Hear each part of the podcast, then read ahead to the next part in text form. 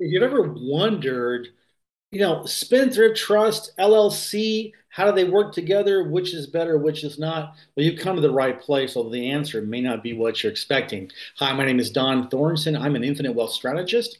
I'm also a real estate investor.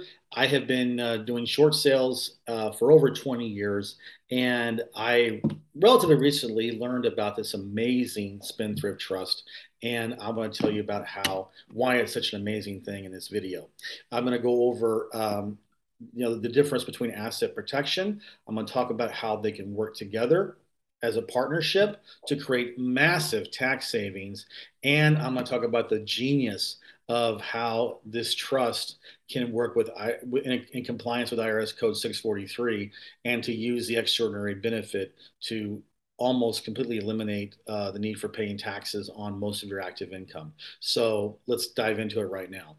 Now, a spendthrift trust. Not, we use a spendthrift trust as a as a as a, as a um, uh, term, but actually, the trust that I'm talking about has five pillars. And spendthrift trust is just the spendthrift part is just one pillar. It's actually a non-grantor, irrevocable, complex discretionary spendthrift trust.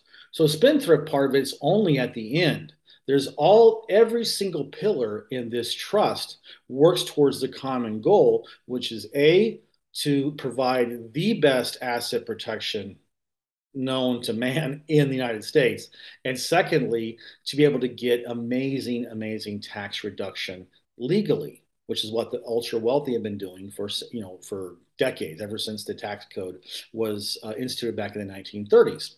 So uh, the, let's talk about the asset protection first. Now, hopefully you know this, but an LLC only gives you a minimum amount of asset protection.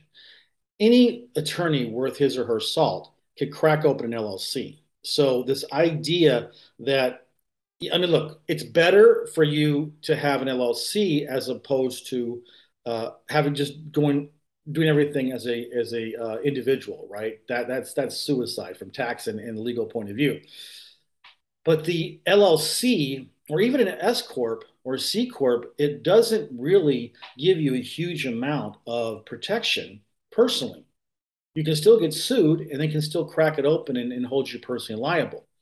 Now, the spendthrift provision of the non grantor irrevocable complex discretionary spendthrift trust is designed to make sure that unless there's incidents of fraud or criminal activity, that this is not suable.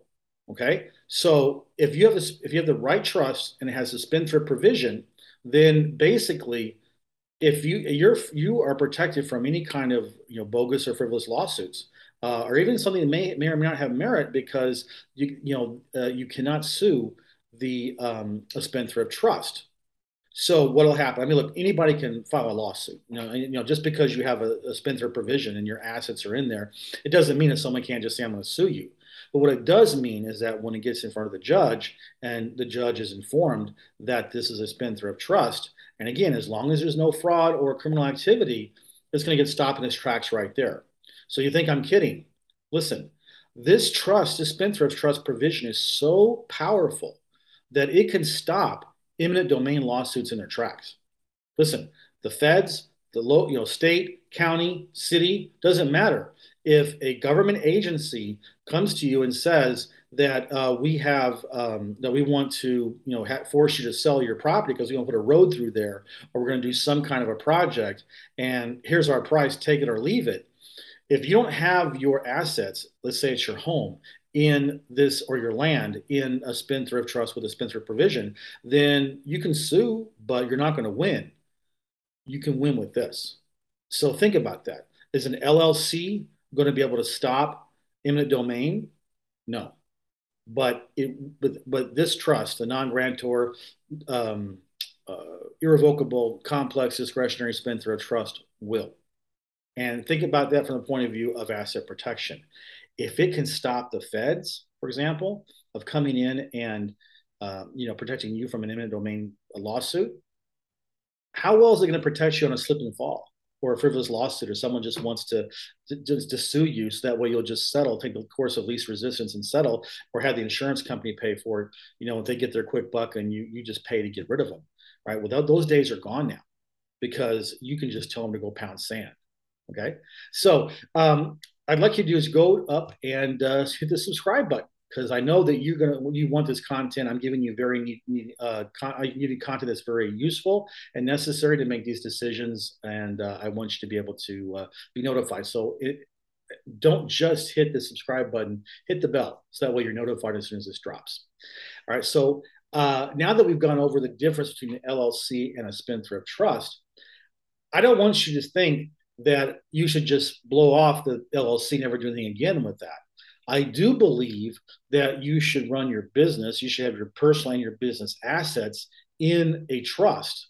The, tr- the trust that we have, I call it the ironclad trust. It's also called the non-grantor, you know, irrevocable complex uh, discretionary spendthrift trust.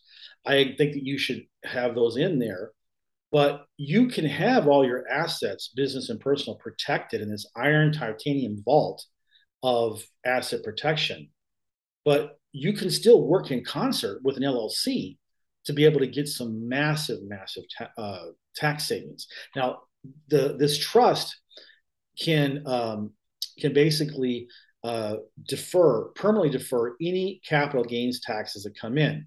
So if you and you don't need an LLC for that, as long as you have your asset in the trust and you sell that asset and there's capital gains taxes that are going to be paid on that or will be paid on that, then they are they can be deferred in perpetuity if they were assets of the trust and were and the trust is the one selling the property and the trust gets the proceeds of the sale.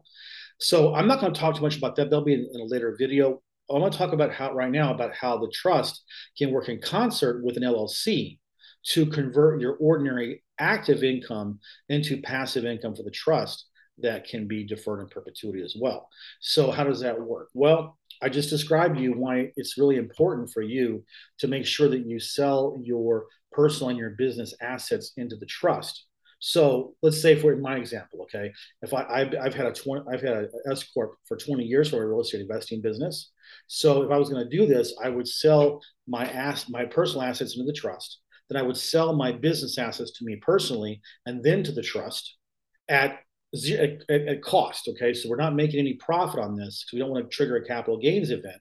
All we're doing is that because it's an irrevocable trust, it has to be sold irrevocably into the trust. So once we do that, um, so my S corp would be just a shell because all those assets that I was using to generate revenue are now gone. They're here in the trust but I still need an entity, an outside entity to be able to use those assets to generate revenue.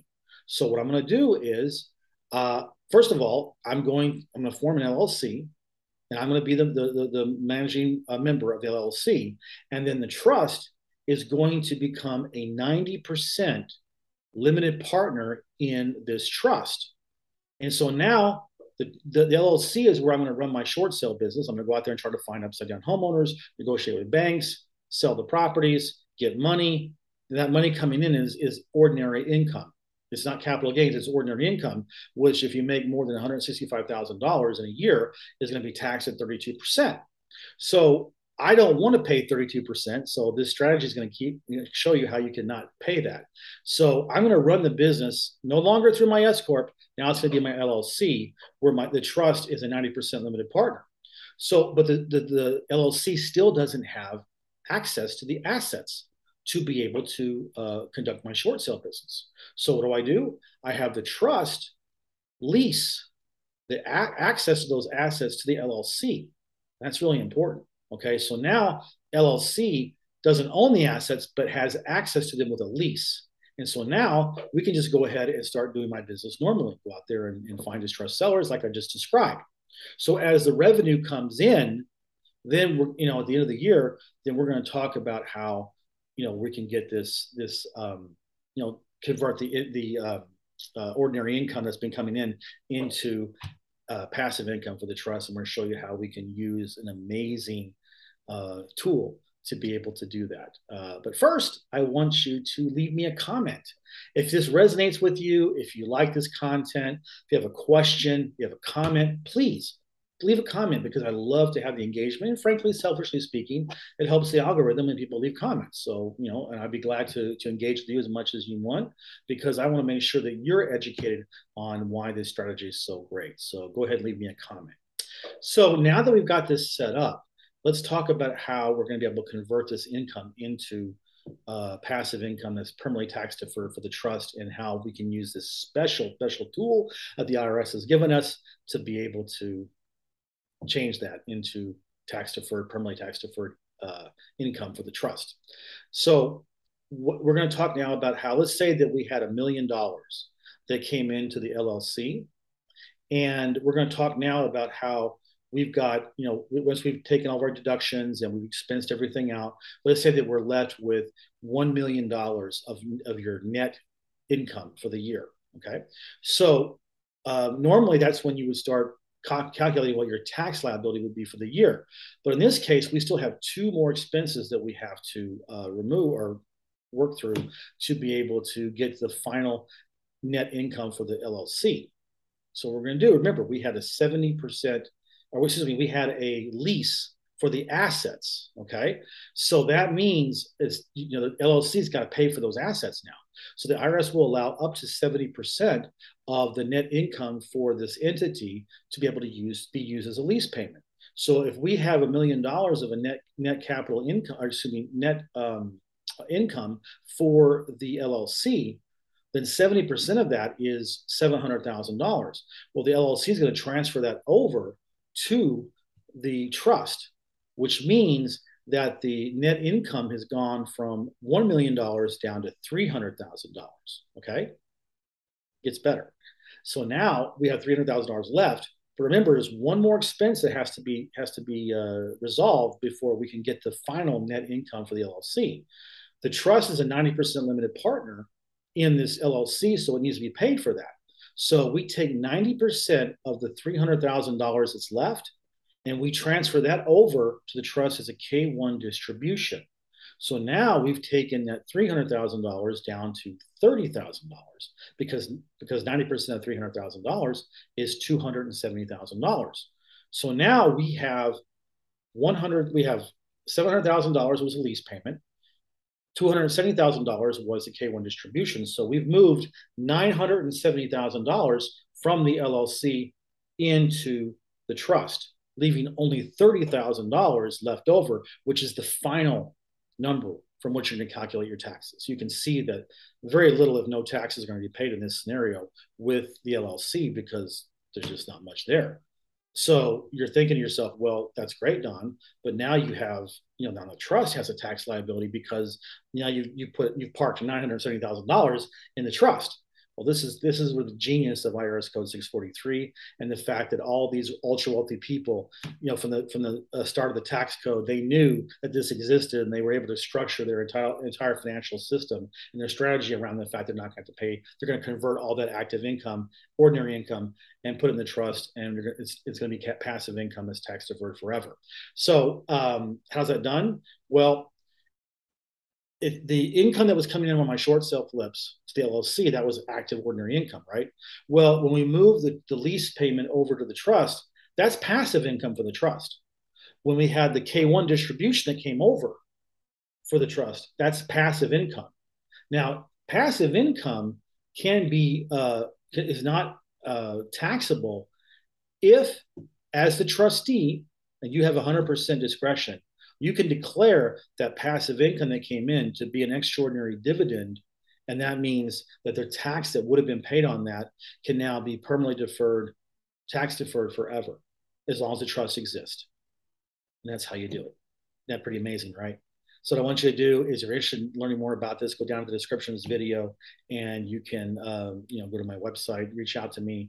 Uh, you can, the website will have a place where you can uh, schedule a, a, call with me on my Calendly, and uh, I can tell you more about this because it's the most powerful thing I've ever seen. And you know, even though you've seen this disclaimer already throughout this video, I'll say it one more time. I am, you know, this this information is for is what I'm telling you right now is for informational purposes only. I'm not a tax advisor. I'm not a legal advisor. You should always consult with a professional licensed advisor legal and tax before you enter into any financial transactions. So I look forward to having the next doing the next video and I'll see you then.